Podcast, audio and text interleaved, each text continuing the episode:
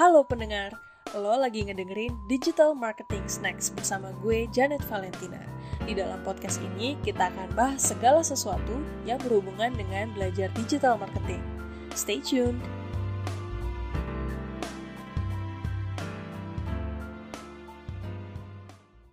Halo, selamat datang di Digital Marketing Snacks bareng gue Janet Valentina.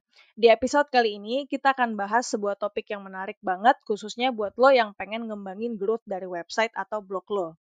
Snack kita kali ini adalah Search Engine Optimization. Dan gue udah ngundang seorang narasumber yang sudah sangat berpengalaman di Search Engine Optimization ini, kerja beberapa tahun di Traveloka, dan sekarang jadi Digital Marketing dan SEO Lead di Glints. Kita langsung sambut aja ya. Selamat datang, Mas Ilman. Halo Janet. Halo teman-teman semuanya, pendengar Digital Marketing Snack Iya. Makasih banget ya. Makasih banget ya Mas Ilman udah mau datang sharing, cie datang padahal kan jarak jauh ya.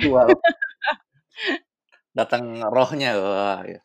Datang rohnya. Nah, uh, kali ini kita mau bahas soal search engine optimization nih. Ya. Uh, dan Mas Ilman kan udah beberapa tahun kerja sebagai um, apa ya lead di search apa search engine optimization lead di ya. Traveloka yeah. selama kurang lebih empat tahun ya mas kalau nggak salah atau ya. tiga yeah. tahun. Aku Traveloka yeah. total lima setengah di tim SEO ngelit tim SEO tuh empat tahun pertama di Traveloka. I see. Terus sekarang baru mengambil role ya, uh, role yang baru ya di yep. Glints. Betul, betul baru masuk di minggu tanggal eh di Senin tanggal 20 Juli kemarin baru masuk. Wah, seru banget. Masih seger. masih seger, masih semangat ya, Mas ya. semangat. Harus terus semangat lah. Apalagi uh, apa apalagi di tengah-tengah pandemi seperti ini kan mungkin kerjanya onboardingnya jadinya masih jarak jauh ya, belum yep, datang yep. ke kantor kan senang banget nih kayaknya uh, aku kan juga belum terlalu ini ya belum terlalu berpengalaman di bidang search engine optimization walaupun backgroundnya digital marketing tapi senang banget uh, punya kesempatan untuk belajar search engine optimization bareng Mas Ilman mungkin ya. untuk memulai um, mau kenalan dulu kali ya sama Mas Ilman soalnya boleh, boleh, Mas, boleh. gimana sih uh, latar belakangnya Mas Ilman kenapa bisa nyemplung ke uh, bisa nyemplung ke bidang search engine optimization. Awalnya seperti apa sih? Boleh diceritain nggak? Oke, jadi aku tuh kuliah computer science, ilmu komputer di UI. Dan dulu zaman aku kuliah tahun 2005. Aduh, umurnya ketahuan lah kira-kira lah. Dan zaman dulu kan nggak ada sosial media kayak sekarang itu kan. Dan yang lagi ngetren sosmed waktu itu tuh blog.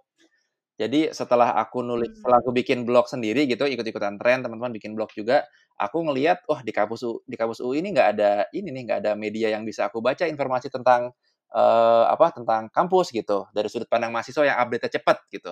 Jadilah aku bikin blog ya website media unofficial buat kampus, namanya anakui.com. Sampai sekarang masih ada oh. websitenya.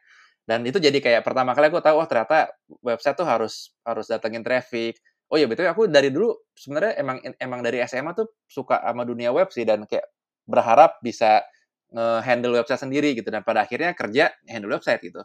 Jadi aku bikin website tuh si anak.com dulu dan aku jadi tahu oh ternyata bikin website nggak cukup harus ada uh, datangin traffic segala macam. Jadi aku tahu oh ternyata ada digital marketing loh gitu. Meskipun uh, aku nggak pernah praktek langsung sampai aku lulus kuliah dan akhirnya kerja kerja pertama kali tahun 2012 di apa sekolah namanya IDS International Design School itu ya pertama kali apa namanya praktek langsung di website dia gitu buat ngedatengin traffic yang bakal menjadi leads gitu calon-calon murid sekolahnya. Dan itu waktu itu belajar SEO-nya tuh dari dari dari guru kita semua nih ada ada namanya Mbah Anas gitu Mas Nur Anasta. Dipanggilnya Mbah dan dia ngajarin dulu di di di, di kantor yang lama itu dan itulah pertama kali aku handle SEO secara profesional gitu. Dan hmm. dari situ eh, terbukti di kantor yang lama berhasil nih kita bikin konten, kontennya banyak yang apa ngisi form leads buat jadi murid itu tertarik jadi murid juga banyak dan itu dari situ aku jadi diajak masuk Traveloka bukan karena experience SEO-nya karena aku cuma paling baru satu tahun setengah kali pas di masuk Traveloka tapi karena waktu itu diminta buat ngelit timnya sih. Jadi udah ada senior-senior SEO 5 tahun experience, 6 tahun. Tapi ya butuh bantuan lah Traveloka buat nge-build timnya gitu. Ya udah singkat cerita kayak sekarang lah aku jadi kecemplung terus di SEO Ya, dan aku juga pengennya belajar digital marketing yang lain lah. Makanya di Glints tuh role-nya SEO plus plus gitu. Jadi yang utama SEO tapi jadi punya exposure ke yang lain juga. Gitu sih. Jadi memang dari awal kerja itu uh, bukan sebagai software engineer ya berarti. Enggak, walaupun iya. Walaupun kuliahnya computer science, science, tapi betul. Nggak suka coding nggak suka coding, sukanya yang lebih IPS lah gitu. Oh, sama nih kayaknya nih, aku juga kayak gitu soalnya. Iya iya iya. Ya ternyata ternyata ternyata ada advantage-nya juga sih computer science Iya. background di di teknologi di di marketing digital gitu kan. Ada Mhm. ada advantage sendiri gitu. Nah, mmm, penasaran sih sebenarnya dari perjalanannya Mas Ilman sebagai, mmm, apa, sebagai SEO lead, terus abis itu sekarang mu mulai jadi SEO apa, jadi SEO lead dan digital marketing lead juga di Ya. Glints. Mmm, berarti kan sebenarnya SEO dari zaman dulu, dari zaman Mas Ilman kuliah mungkin sebelumnya lagi udah, Yes. eee, apa ya, Udah ada udah ya. udah penting, udah ada gitu. Nah, eee, mungkin bisa mulai dengan kenapa sih SEO itu penting? Search engine optimization itu apa? Dan perannya seperti apa saat ini? Oke. Teman-teman kan kalau nyari sesuatu biasa nyari di Google gitu kan, nyari di search engine. Dan, eee, kalau kita nyari sesuatu di search engine, kadang-kadang tuh ada hasil yang ada bacaan iklannya gitu atau ads.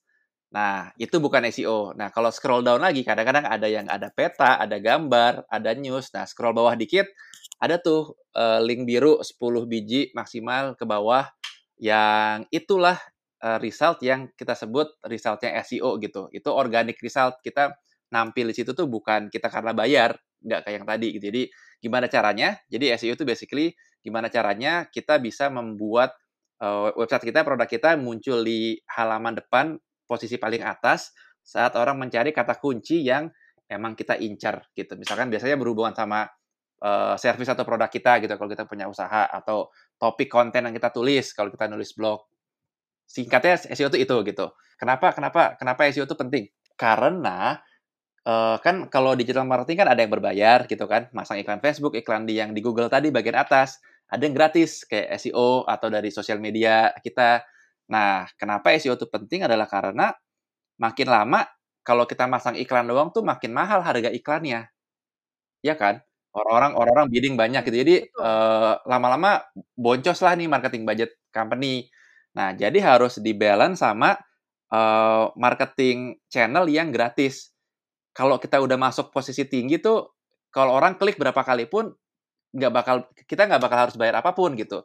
Eee, apa namanya, kenapa SEO diincar ya karena itu, sekalinya bisa berhasil masuk di posisi atas, berjuta-juta traffic pun kita nggak perlu bayar apa pun gitu dan, eee, ya itu jadi kayak nge-balance gitulah marketing cost dan biasanya nih buat pemula gitu, buat teman-teman yang baru baru mulai atau blogger gitu, ya biar dapat pengunjung kan mana mungkin mau bayar mahal sih gitu. Jadi ya caranya ya kalau nggak sosial media ya SEO ini buat dapat traffic. Gitu sih kenapa pentingnya. Mmm, jadi, mmm, sebenarnya SEO itu kan sesuatu yang bisa dibilang untuk bisnis yang baru mulai atau misalnya blogger individual gitu ya, eee, bisa dibilang SEO ini adalah salah satu, eee, hal yang paling pertama untuk dibangun gitu, untuk dilakukan gitu kan Betul ya Mas Ilman betul, karena gitu kan. SEO tuh nggak instan. Entar aku abis ini aku cerita sebenarnya caranya SEO tuh gimana sih biar bisa muncul di atas gitu. Tapi SEO tuh basically nggak instan. Iya, soalnya mungkin tidak seinstan kalau kita beriklan gitu ya. Kalau berdasarkan pengalamanku, kan kebetulan kerjaanku lebih ke yang berbayar-berbayar, yang paid ads gitu ya. Memang bisa instan, bisa nge-reach audience dalam jumlah yang besar, dalam waktu yang singkat. Jadi, eee, memang otomatis yang dikeluarkan uangnya juga Betul. harus besar gitu, bisa Betul. dibilang seperti itu. Tapi di SEO karena organik dan membangun, apa ya, membangun banyaknya traffic yang masuk ke website atau blog kita, dilakukannya juga harus Betul. secara bertahap. SEO itu istilahnya investment lah. Jadi, eee, butuh effort di awal, tetap butuh duit tetap, tapi bukan bayar ke Google. Eee, cuma in the long term bakal bisa balik modal gitu, murah gitu lama-lama. Gitu, traffic-nya makin murah. Sekarang sekarang sekarang pengen tahu gimana caranya sih gitu kan. Ini aku biasa ngejelasin pakai analogi nih. Belajar SEO tuh paling orang tahu tentang keywords, tentang oh backlinks, oh kontennya harus bagus gitu-gitu kan. Tapi sebenarnya gimana sih, eee, kerangka berpikirnya gitu dan aku biasa ngajarin basic tuh dengan analogi. Analogi tuh gini sih, ini ini mungkin agak sedikit panjang tapi oke lah ya. Jadi kita di kantor nih, let's say kita kerja di kantor kita berdua ya, Janet sama Ilman. Di kantor ada resepsionis kan biasanya kan. Dan biasa ada tamu datang, ciluk ciluk ciluk ciluk permisi, selamat siang Mbak. Iya, uh, saya mau ketemu sama siapa gitu kan. Nah, si tamu yang datang tadi itu kita analogikan sebagai user search engine. Mbak-mbak resepsionis itu search engine-nya. Nah, kan si tamu tadi nanya dong, e, mau ketemu siapa? Nah, siapanya itu keywords yang dimasukin. Oke? Okay? Dan dan karyawan kantor lain itu adalah analogi dari website yang ada di penjuru internet gitu. Dan uh, hasil yang si mbak-mbak resepsionis bilang, oh, jadi misalkan saya mau ketemu sama salesnya gitu kata tamunya. Terus resepsionis saya bilang, oh, hmm. uh, dengan dengan Ibu Janet ya, misalkan gitu ya. Dan Ibu Janet tuh uh, hasil nomor satunya di search engine. Oke? Okay? Nah, sekarang bagaimana cak? Oke, sekarang ceritanya nih, apa ada tam, ada ada ada tamu perempuan gitu datang ke resepsionis, "Permisi, Mbak. Saya pengen uh, ketemu sama let's say kantornya uh, Traveloka lah gitu. Mbak, saya pengen ketemu sama orang paling ganteng di Traveloka dong gitu, kata tamunya ke resepsionis.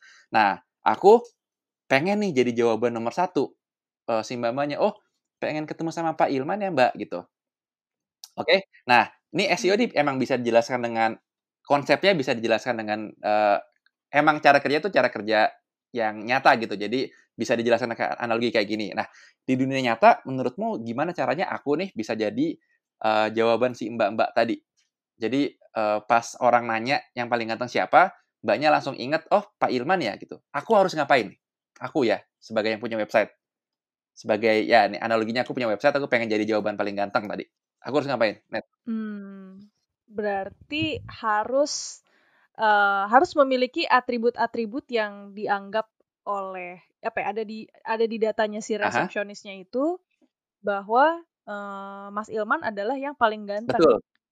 Sesuai Betul. dengan yang dicari. Nah, cuma kalau misalkan tapi gimana bisa sih Mbak-mbak resepsionis tuh tahu gitu tadi yang kamu bilang punya atribut tuh Ilman tuh ganteng.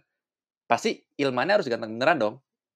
Karena kalau jadi Betul. jadi Ilman tuh harus pakai baju bagus, dandan, wangi supaya diingat oh yang ganteng tuh Ilman.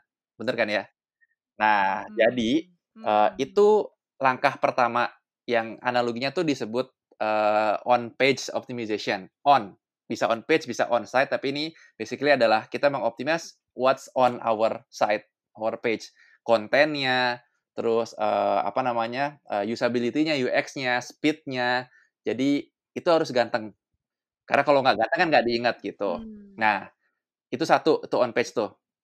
Nah, ceritanya nih di kantor ada namanya temanku nih, teman kita namanya Valentino lah, misalkan gitu. Nah, si Valentino ini iya. juga nggak peng, juga nggak mau kalah. Dia pengen jadi orang paling ganteng di kantor itu. Jadi jawaban si mbak resepsionis.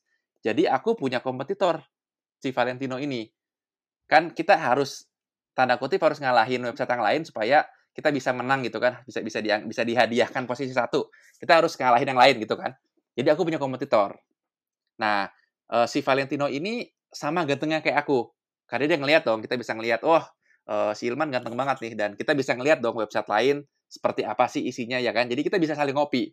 Uh, Valentino sama gantengnya, aku pakai, aku beli baju yang lebih bagus, Valentino ngikutin, beli jaket yang lebih bagus segala macam. Jadi level gantengnya sama lah, bersaing terus. Nah, aku harus ngapain nih, biar aku nggak kalah sama Valentino? Oh, aku tahu nih, um, harus harus uh, misalnya ada banyak orang-orang yang mendukung hmm.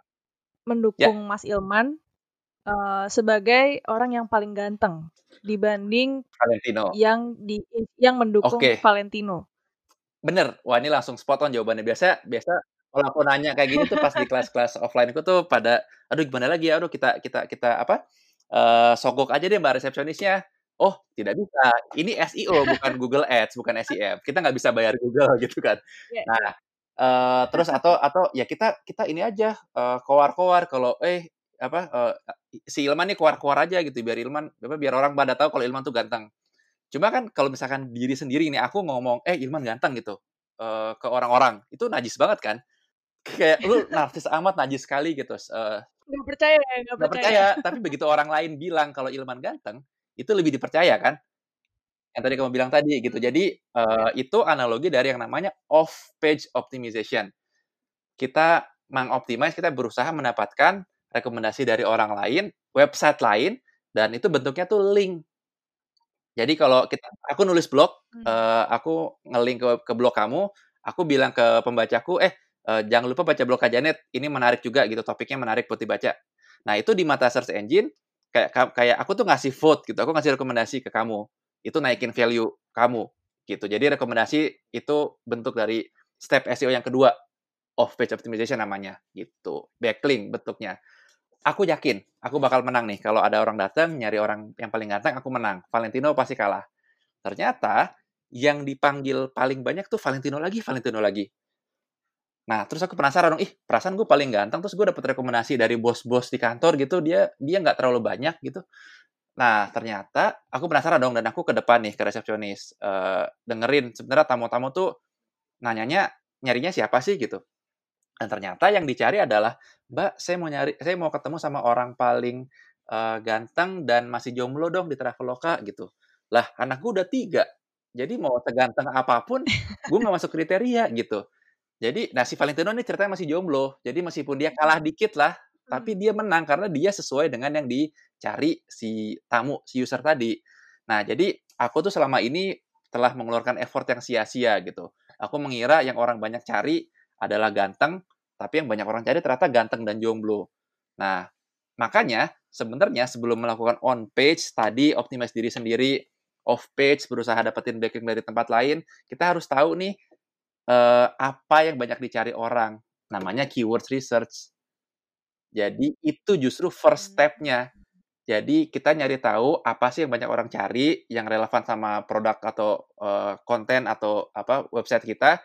Kita cari dulu, terus kita udah ketemu, baru kita bikin website kita tuh pages kita paling ganteng buat keywords itu. Di uh, dibanding kompetitor gitu-gitu. Baru habis itu kita cari rekomendasi dari orang lain, backlink-backlink dari yang lain uh, bahwa kita tuh beneran emang paling ganteng untuk topik yang tadi kita temukan di keyword research. Berarti dimulai dari kita harus tahu dulu uh, website kita ini ingin uh, ini kalau ngomongin analogi tadi kan kita harus tahu dulu bahwa kita ini pengen dikenal sebagai apa gitu kan berdasarkan dari keyword yang mau kita optimize mm -hmm.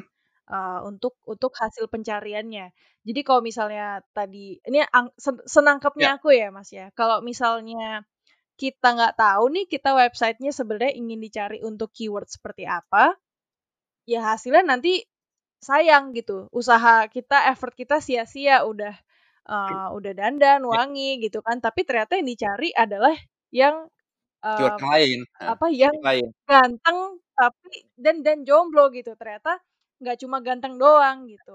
Mungkin jadinya keyword research itu adalah sebuah upaya untuk lebih kenal calon customer atau potensial target audience yang Betul. kita mau ya untuk si website Betul yang kita buat. Jadi goalsnya SEO tuh bukan cuma nangkring di posisi satu gitu. Karena kalau nangkring posisi satu mah kita masukin keyword nama kita aja ya kita nomor satu dong.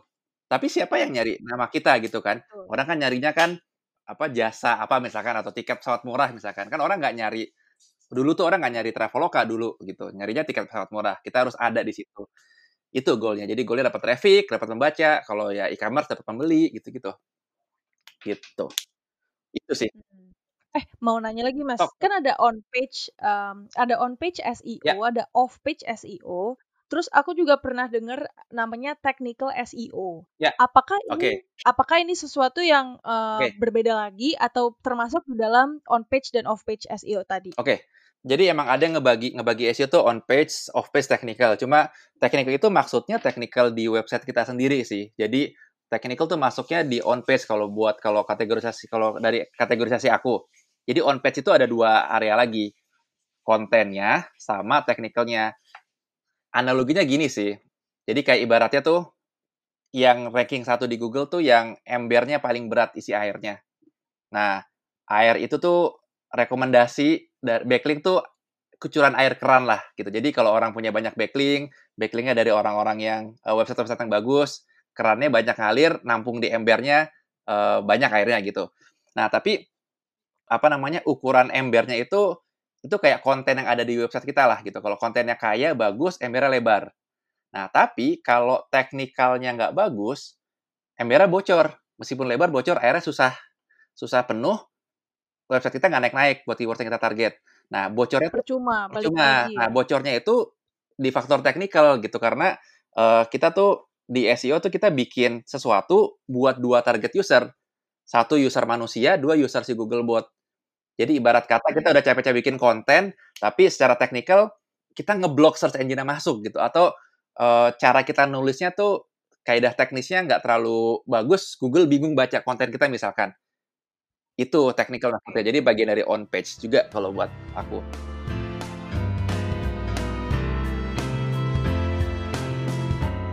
Thank you ya udah dengerin Digital Marketing Snacks. Sampai ketemu di Digital Marketing Snacks episode selanjutnya.